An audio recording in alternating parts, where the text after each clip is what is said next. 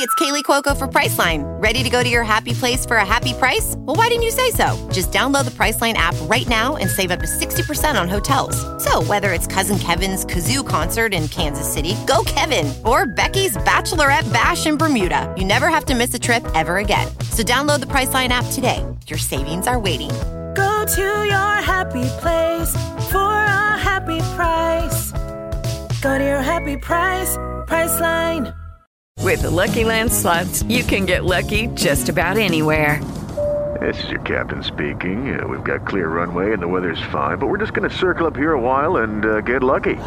No, no, nothing like that. It's just these cash prizes add up quick. So I suggest you sit back, keep your tray table upright, and start getting lucky. Play for free at LuckyLandSlots.com. Are you feeling lucky? No purchase necessary. Void where prohibited by law. 18 plus terms and conditions apply. See website for details. Un padre apparentemente normale. Una figlia ribelle. Ed un incubo lungo 24 anni. Benvenuti a Direful Tales. Questo è il caso della ragazza nello scantinato.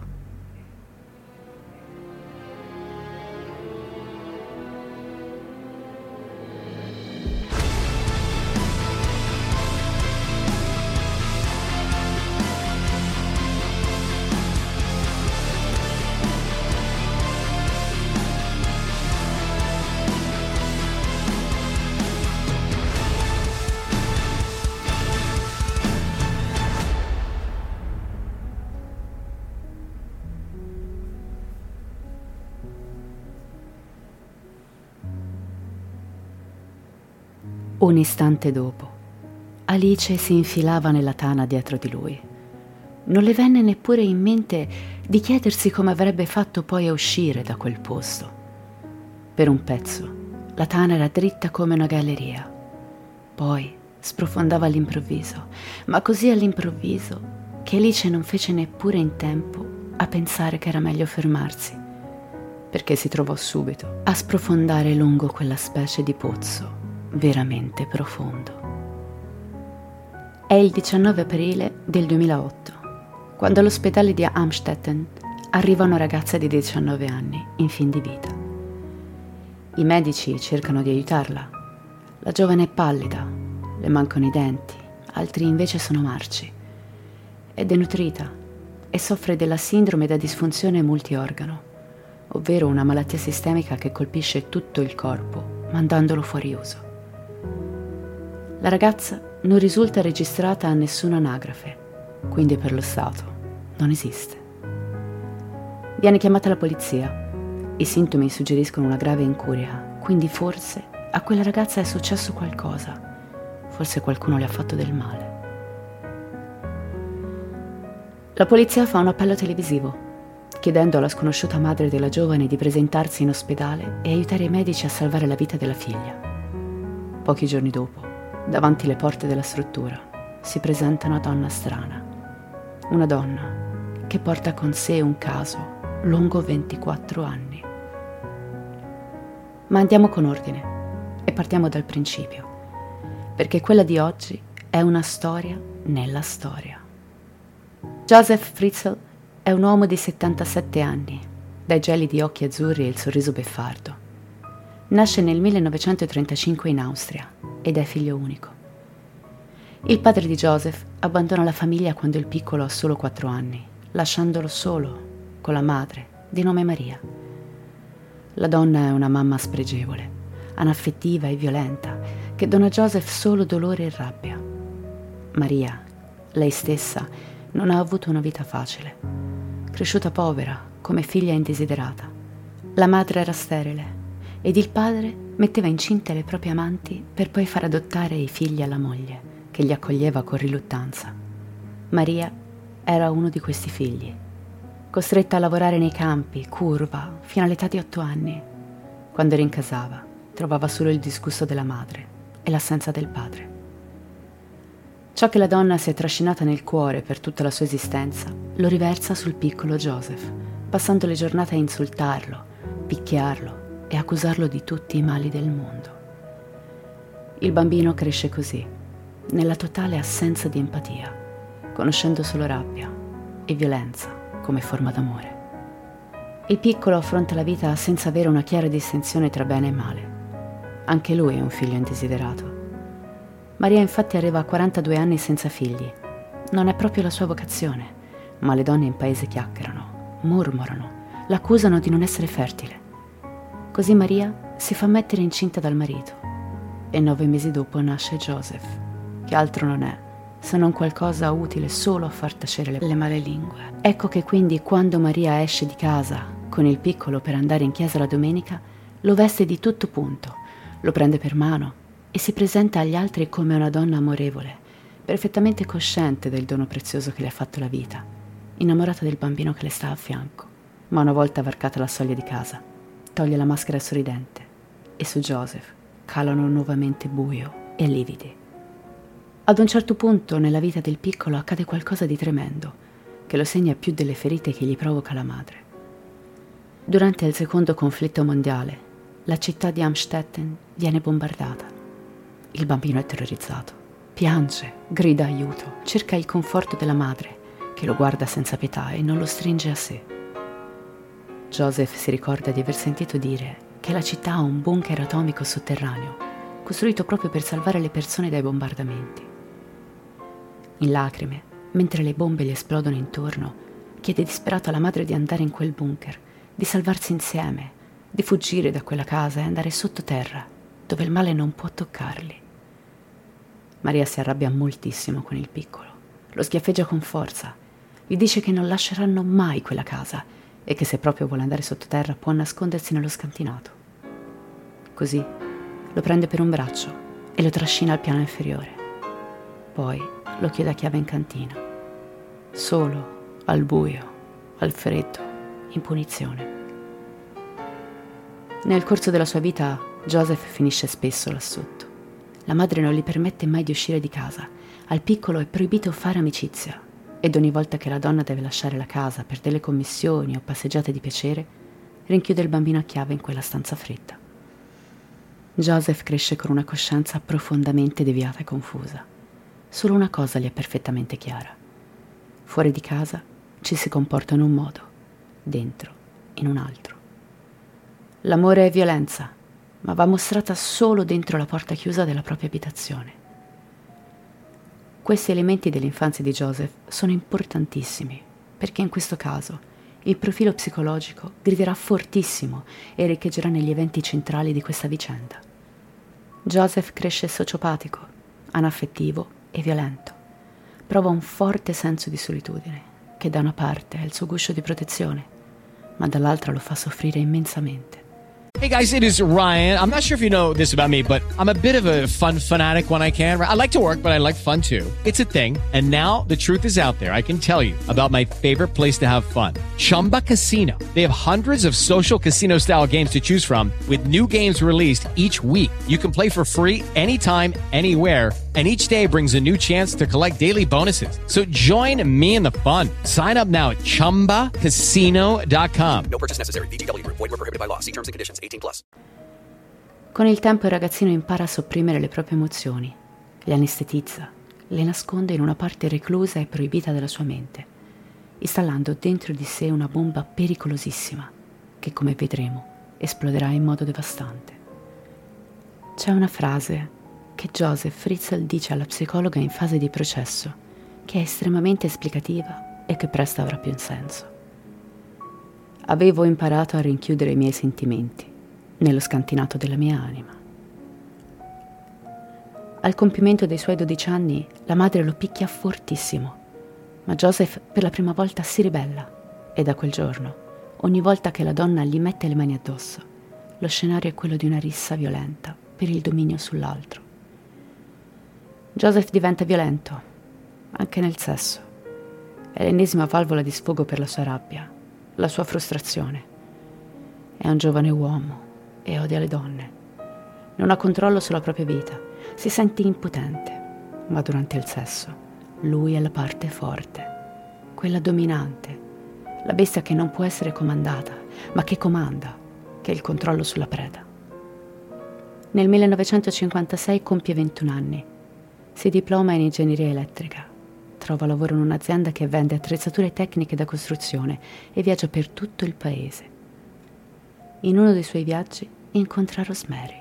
Lei ha 17 anni ed è una ragazzina dolce, docile e mansueta. La classica giovane dell'epoca, sottomessa, casa e chiesa, che si occupa delle faccende domestiche ed innamoratissima del suo uomo. Ai suoi occhi Joseph è perfetto. I due si sposano e l'unica cosa che desidera Rosemary è avere dei figli belli come Joseph, da crescere con l'uomo dei suoi sogni. Di figli ne faranno sette, cinque femmine e due maschi. Ma con il passare degli anni il rapporto nella coppia diventa pessimo. Joseph è estremamente violento, stupra la moglie, la picchia, le urla contro, ma Rosemary resta troppo debole, troppo cieca, emotivamente dipendente da quell'uomo orribile. Vive di un amore tossico e malato dove avrebbe fatto di tutto per Joseph. Fritzl la rabbia la sfoga anche sui figli. Si dimostra un padre dispotico, tiranno, dalla violenza lucida. Joseph ha sempre dichiarato di essere profondamente innamorato di sua moglie e la sua famiglia, ma era una persona che provava infinito amore e infinito odio. Amava nel modo che conosceva. I suoi figli al compimento della maggiorità fungono a gambe levate da quelle mura di sofferenza e non si voltano mai indietro. Nel 1967 Joseph entra in casa di una donna a Linz, approfittando dell'assenza del marito. La stupra, puntandole un coltello alla gola. La donna denuncia e lui viene arrestato e incarcerato per 18 mesi. Attenzione, perché questo è l'unico stupro denunciato, ma sappiamo che l'uomo ha stuprato molte altre giovani. All'epoca denunciare lo stupro era una vergogna e le donne che si azzardavano a parlare di ciò che succedeva venivano emarginate dalla società, o peggio, abusate ancora più violentemente.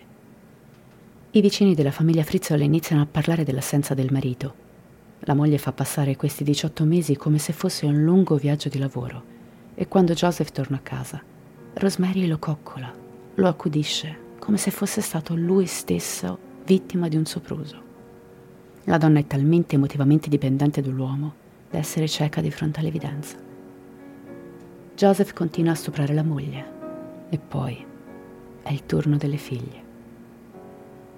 Essendo impiegato per una ditta di costruzioni si intende di edilizia è infatti lui stesso a progettare e costruire la villetta degli orrori, dove vive con la sua famiglia. Joseph inizia un progetto, qualcosa di segreto, che la moglie e i figli non sono autorizzati a sapere. Per sei anni l'uomo si impegna per costruire un bunker atomico sotto la propria abitazione, uno spazio a cui solo lui aveva accesso.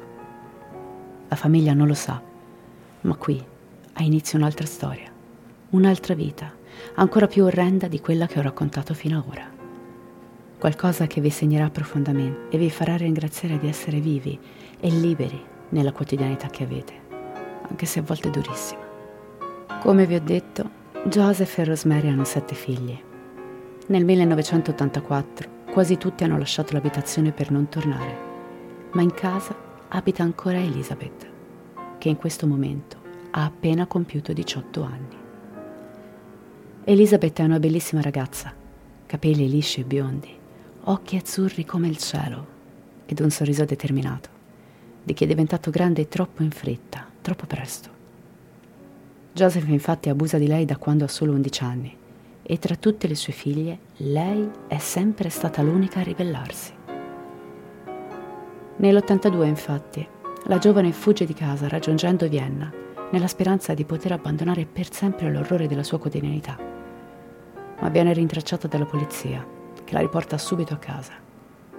La ragazzina racconta gli abusi che avvengono in casa Fritzl, chiede in ginocchio di essere lasciata andare, prega per un aiuto, ma gli agenti non le credono e la riconsegnano alla famiglia. Quando arrivano alla casa di Elizabeth, vengono accolti da un padre disperato che abbraccia la figlia, le ringrazia immensamente, si mostra amorevole e grato per riavere la sua bambina.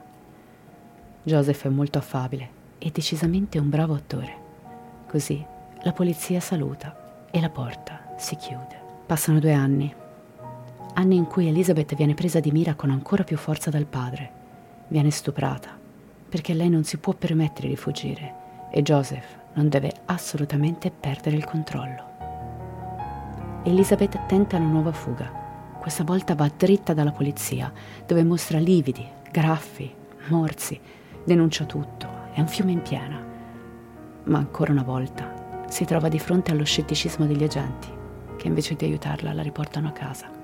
Ora la ragazza ha 18 anni ed il padre ha ormai capito che quella non è una figlia facile da domare. Un giorno la chiama nel seminterrato, in quella zona a cui era stato proibito l'accesso per sei lunghi anni. Le chiede una mano per fissare una porta. Da solo non riesce, ha bisogno che Elizabeth entri nella parte più posteriore dello scantinato per tener su il pezzo da montare. La ragazza obbedisce, passa la prima porta, che dalla casa conduce al piano di sotto. Attraversa due stretti corridoi apre una seconda porta e prosegue per altri due cunicoli, guidata dalla voce del padre. Arriva di fronte a un piccolo spazio, in cui si entra solo gattoni, che si trova vicino a una serie di mensole a parete. L'uomo le dice di entrare nel buco e di tenere ferma la porticina da montare. La ragazza obbedisce. Joseph salda la porta ed una volta assicurata con cura, guarda la figlia. Sta in silenzio per pochi secondi e poi la spinge con violenza all'interno del buco, richiudendo immediatamente la porta dietro di sé. Elizabeth è colta di sorpresa. Si avventa contro la porta, urla, grida, sbatte i pugni contro l'ingresso. Poi lentamente si arrende. Quella deve essere sicuramente una punizione per la sua ultima fuga. La ragazza ora è sola, al buio e al freddo. Passerà la notte e domani uscirà. È il 28 agosto del 1984 ed Elizabeth non sa che in quel buco ci resterà per 24 terribili anni. Il buco è separato dall'abitazione al piano superiore da cinque porte meccaniche e due elettriche, apribili con un codice, elemento di cui solo e soltanto Joseph ha la combinazione. Una volta attraversata la piccola porticina alta meno di un metro, si attraversa un corridoio strettissimo, largo appena per le spalle, arrivando a una stanza minuscola, dove è presente una doccia, un lavabo e un gabinetto. C'è anche un minuscolo piano cucina a due fuochi, quello che basta per riscaldare del cibo. Dopo di essa si attraversa un altro corridoio strettissimo per arrivare ad altre due minuscole stanze con dei letti. Il perché del mio plurale lo vedremo più tardi. Tutte le mura sono insonorizzate il soffitto è molto basso e non permette di stare correttamente in piedi senza sbattere la testa. L'altezza massima è di 1,70 m. Elizabeth resta chiusa al buio per un totale di 24 ore. Poi la porta si apre. Joseph entra serio. Non le dice una parola. La agguanta con forza e la stordisce con un panno imbevuto d'etere. Elizabeth si sveglia. Le gira la testa. C'è semi-oscurità intorno a lei non sa dove si trova. Ci mette un attimo a capire cosa stia succedendo. È tutto buio intorno. Ma quando gli occhi si abituano all'oscurità, la ragazza si accorge di essere su un letto, ammanettata ad un palo. Si volta. L'ombra gigante del padre le sale addosso e poi la stupra con una furia cieca. Il giorno dopo la costringe a scrivere una lettera. Sono andata via, mi sono unita a una setta e non ho intenzione di tornare. Non preoccupatevi, sto bene. Joseph dice a Rosemary di aver trovato la lettera sullo zerbino di casa. La donna le crede e forse, ormai abituata a vedere i propri figli abbandonare l'abitazione, non fa domande. Da questo momento in poi, Elizabeth resta ammanettata al palo per nove mesi. Mesi in cui Joseph scende ogni tre giorni per pulirla brevemente stuprarla e darle un minimo di cibo, senza mai dire una parola. Trascorso questo tempo arrivano delle piccole concessioni, una catena più lunga che le permette di muoversi dal letto alla zona giorno. Joseph porta al piano di sotto una radio che permette alla giovane di avere elettricità per un paio d'ore, ogni tanto. A parte questo, le stanze restano vuote. Elizabeth non ha niente, non un libro, una matita, niente che le dia una distrazione. La cantina è sporca e umida. c'è muffa ovunque. La puzza sovrasta i pensieri. Non ci sono finestre, non c'è ricircolo d'aria, solo un flebile respiro che passa di tanto in tanto tra le fessure. È presente acqua corrente. Scende a filo dal lavabo ed è appena sufficiente per lavarsi superficialmente. Poi arriva l'inverno e nel seminterrato non c'è riscaldamento. Immaginatevi cosa possa essere una prigione sotterranea, fredda, nel gelo dicembrino austriaco. Elisabeth si ammala in continuazione. Joseph non la cura, le dà solo aspirine e sciroppo per la tosse. Nel frattempo gli stupri non si fermano. Anzi, per dar sfogo a ogni minima perversione, l'uomo obbliga la figlia a guardare dei film porno e poi a emulare le scene con lui. Durante gli stupri Joseph minaccia la ragazza. Le dice di non provare minimamente a scappare. Il buco è pieno di trappole, trabocchetti da lui piazzati, pronti a scattare in caso di fuga. Gas mortali, frecce e laser. La ragazza gli crede e non possiamo certo besimarla. Nel 1995 Joseph Fritzl va in pensione e questo fa sì che abbia più tempo da dedicare alle sevizie. Inizia a passare intere giornate nel buco degli orrori. La moglie continua ad avere il divieto assoluto di ingresso. Un giorno accade qualcosa, qualcosa di importante. Elisabeth ormai rinchiusa nel buco da otto anni, quando sulla soglia di casa Fritzl viene abbandonato un neonato. Rosemary lo adotta, ancora una volta senza fare domande. Ma il vicinato mormora. Di chi sarà quel bambino? Sicuramente di quella disgraziata di Elizabeth, quella squinternata che ha abbandonato i genitori per fuggire con una setta. Chissà cosa starà combinando lontano, chissà dove. Starà facendo sesso con chissà chi.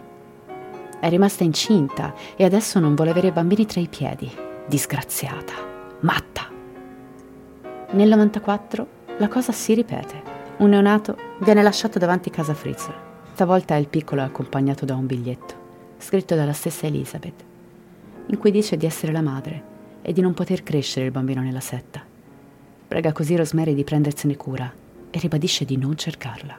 La realtà però giace tre metri sotto i piedi della signora Fritzl, in quegli angoli bui e claustrofobici, dove non ci sono suoni né aria.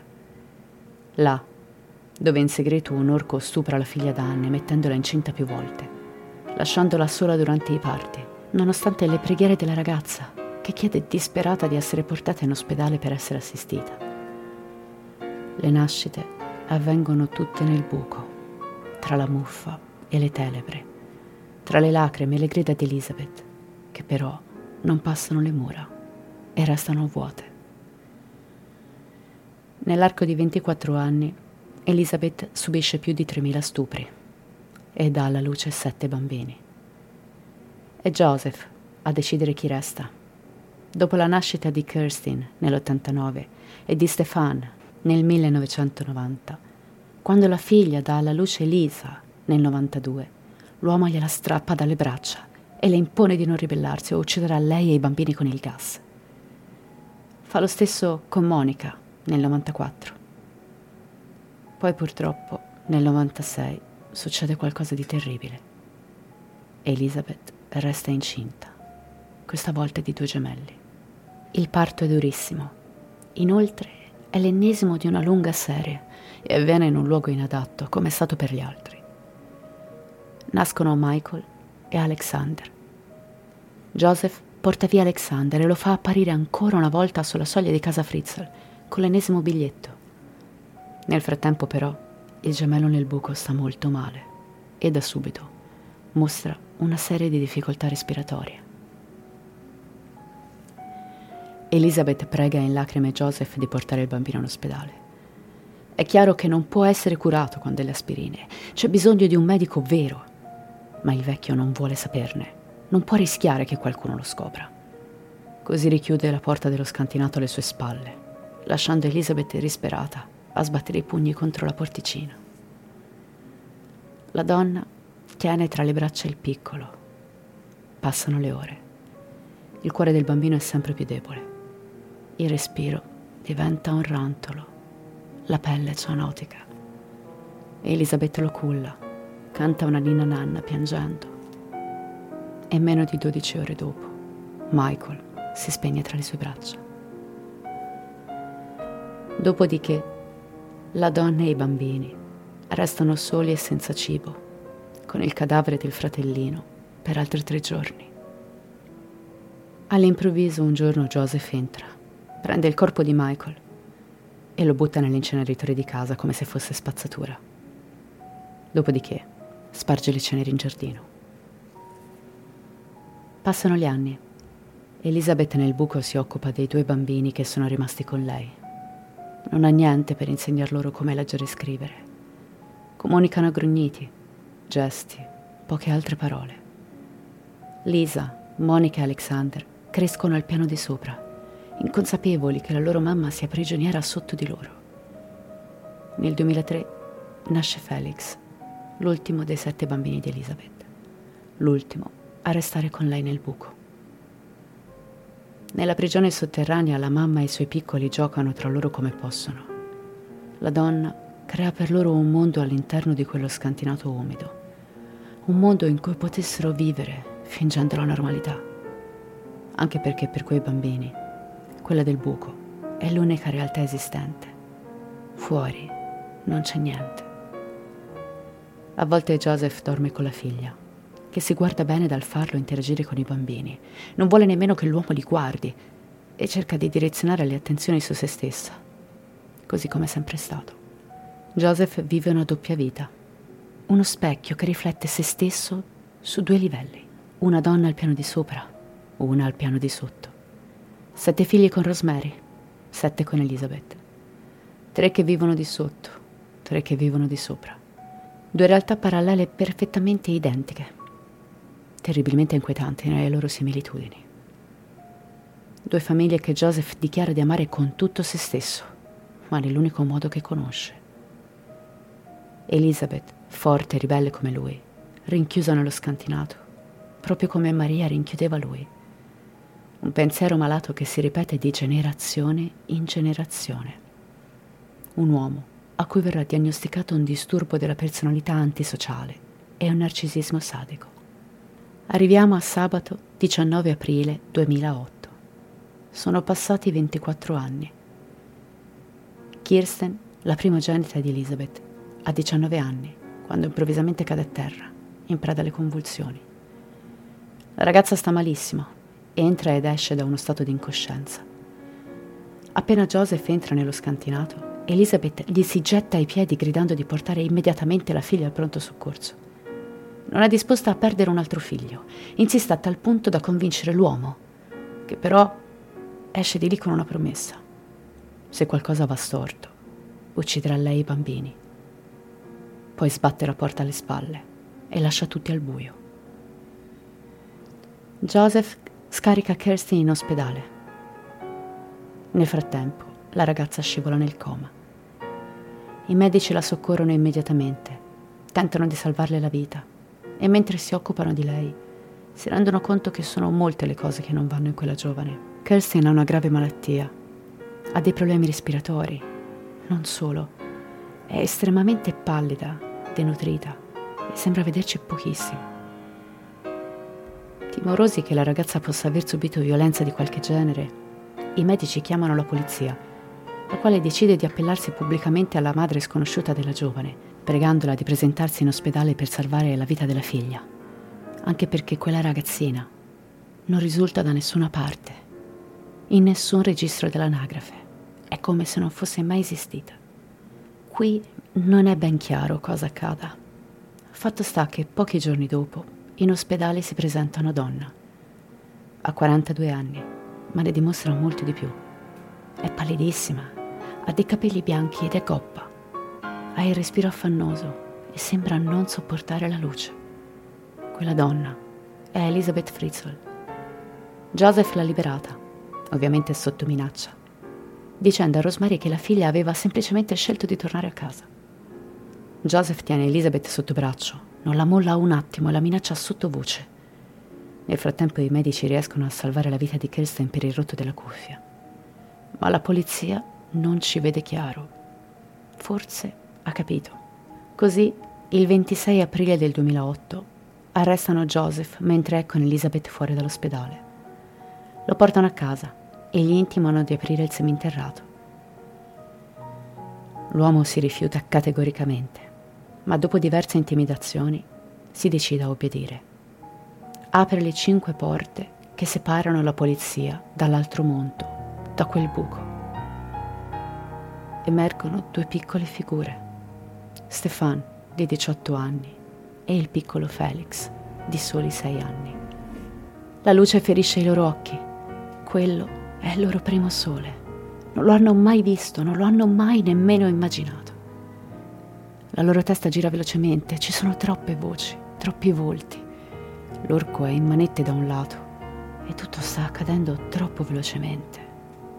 È brutale la libertà. Ma sono salvi e ora finalmente il buco è vuoto. Sia Elizabeth che i suoi tre bambini cresciuti là sotto soffrono di una spropositata carenza di vitamina D. Hanno problemi di scoliosi. Hanno perso quasi tutti i denti e quelli che rimangono sono marci. Non vedono chiaramente a causa dell'assenza di luce naturale subita hanno patologie immunodepresse. I bambini soffrono di un grosso disturbo di linguaggio. Si esprimono con poche parole, per lo più grugniti e suoni gutturali. Il 27 aprile, Elizabeth, dopo la promessa di essere al sicuro, spacca il vaso di Pandora e rovescia i suoi 24 anni di prigionia di fronte agli investigatori. Parla degli stupri, le botte. Racconta di come il padre affamava lei e i bambini di come sia stata rinchiusa con l'inganno, i parti al buio, la morte di Michael, gli altri bambini e le lettere. Sembra un romanzo horror. Sembra impossibile che tutte quelle cose siano accadute alla stessa persona. Nel frattempo, l'orco si chiude in un mutismo totale che dura 48 ore. Dopodiché confessa tutto. Frizzle afferma di non considerare Elizabeth come una figlia, ma come una compagna. Amici ed ex compagni di scuola della ragazza dichiareranno in seguito che Elizabeth aveva più volte confidato loro che il padre la picchiava, mostrando anche i limiti delle percorse subite, senza però mai fare cenno a violenze sessuali, probabilmente per vergogna. Durante il suo interrogatorio, Fritzl dichiara di provare affetto nei confronti dei figli nati dall'incesto. L'orco è anche convinto di aver donato ai figli nel buco una vita estremamente felice garantendo loro aria per respirare e cibo nel freezer. E Elizabeth però sbugiarda il padre al processo, ricordando come, in occasione di un viaggio all'estero di Joseph, durato 20 giorni, lei e i suoi bambini fossero sul punto di morire per inedia. Il 13 novembre 2008, Joseph Fritz, di 73 anni, viene incriminato per riduzione in schiavitù, sequestro di persona, stupro, coercizione, incesto e per l'omicidio colposo del neonato Michael. La perizia psichiatrica attesterà la capacità di intendere dell'uomo, pur riscontrando gravi disturbi di personalità. Joseph entra in tribunale coprendosi la faccia con un quaderno. Ai giornalisti non risponde e non lo cala mai per mostrare il suo volto. L'orco si vergogna. Il 16 marzo 2009 si apre il processo a suo carico, presieduto dal giudice Andrea Humer. Fritzl si dichiara colpevole di tutte le accuse ascritte. Il 19 marzo 2009 Joseph Fritzl viene condannato al carcere a vita, senza possibilità di condizionale, per i seguenti 15 anni. L'uomo accetta la sentenza, senza ricorrere in appello, e sta attualmente scontando la sua pena a Stinft Garzen, un ex monastero dell'Alta Austria trasformato in prigione, in una sezione speciale del carcere per malati psichiatrici. Alla psichiatra dirà sono nato per violentare e mi sono trattenuto per un periodo relativamente lungo. Avrei potuto comportarmi molto, molto peggio. Elisabeth e i tre figli vissuti con lei nel bunker hanno passato diversi mesi in una clinica psichiatrica a Amstetten per poi essere riuniti agli altri tre figli naturali di Elisabeth. E tutti, con una nuova identità, sono andati a vivere in una villetta nell'Alta Austria, offerta dallo Stato austriaco insieme a una pensione. Nel 2009 un paparazzo fotografò Elisabetta e la sua figlia Lisa mentre facevano una passeggiata. Le foto furono pubblicate oscurando il viso delle due donne, ma la cosa traumatizzò Elizabeth, che ebbe una crisi nervosa. E per breve tempo tornò nuovamente nella clinica psichiatrica, Dopo la liberazione, Kerstin e Stefan hanno potuto studiare grazie a insegnanti privati. E il secondogenito ha espresso la volontà di diventare capitano di una nave. Felix, nonostante iniziali problemi di apprendimento, ha potuto cominciare la scuola elementare con la sua nuova identità e ha dimenticato gran parte della sua vita nel bunker. Le ultime notizie sulla famiglia risalgono al 2013. Elizabeth si è sempre rifiutata di scrivere un libro sulla sua vita e anche se la madre Rosemary vede assiduamente i nipoti, ha completamente chiuso i rapporti personali con lei. Ecco quanto vale una vita. Sta in queste parole, in questi minuti che abbiamo passato insieme. Guardatevi intorno. Pensate al prezzo della libertà, a ciò che avete, all'aria che respirate, al sole, alla pioggia che vi bagna, quella che vi fa odiare l'inverno magari.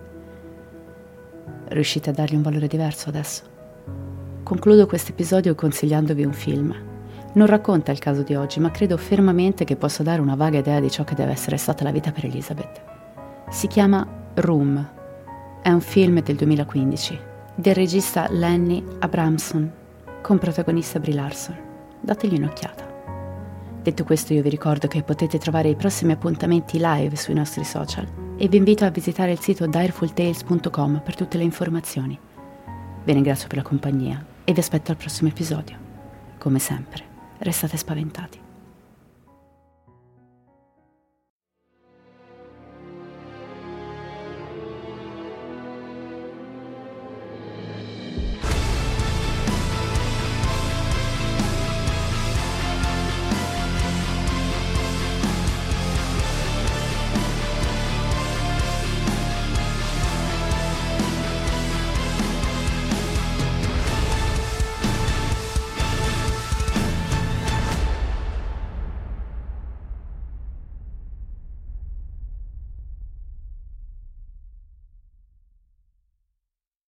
Hey guys, it is Ryan. I'm not sure if you know this about me, but I'm a bit of a fun fanatic when I can. I like to work, but I like fun too. It's a thing. And now the truth is out there. I can tell you about my favorite place to have fun Chumba Casino. They have hundreds of social casino style games to choose from, with new games released each week. You can play for free anytime, anywhere and each day brings a new chance to collect daily bonuses. So join me in the fun. Sign up now at ChumbaCasino.com. No purchase necessary. Group. Void were prohibited by law. See terms and conditions. 18 plus.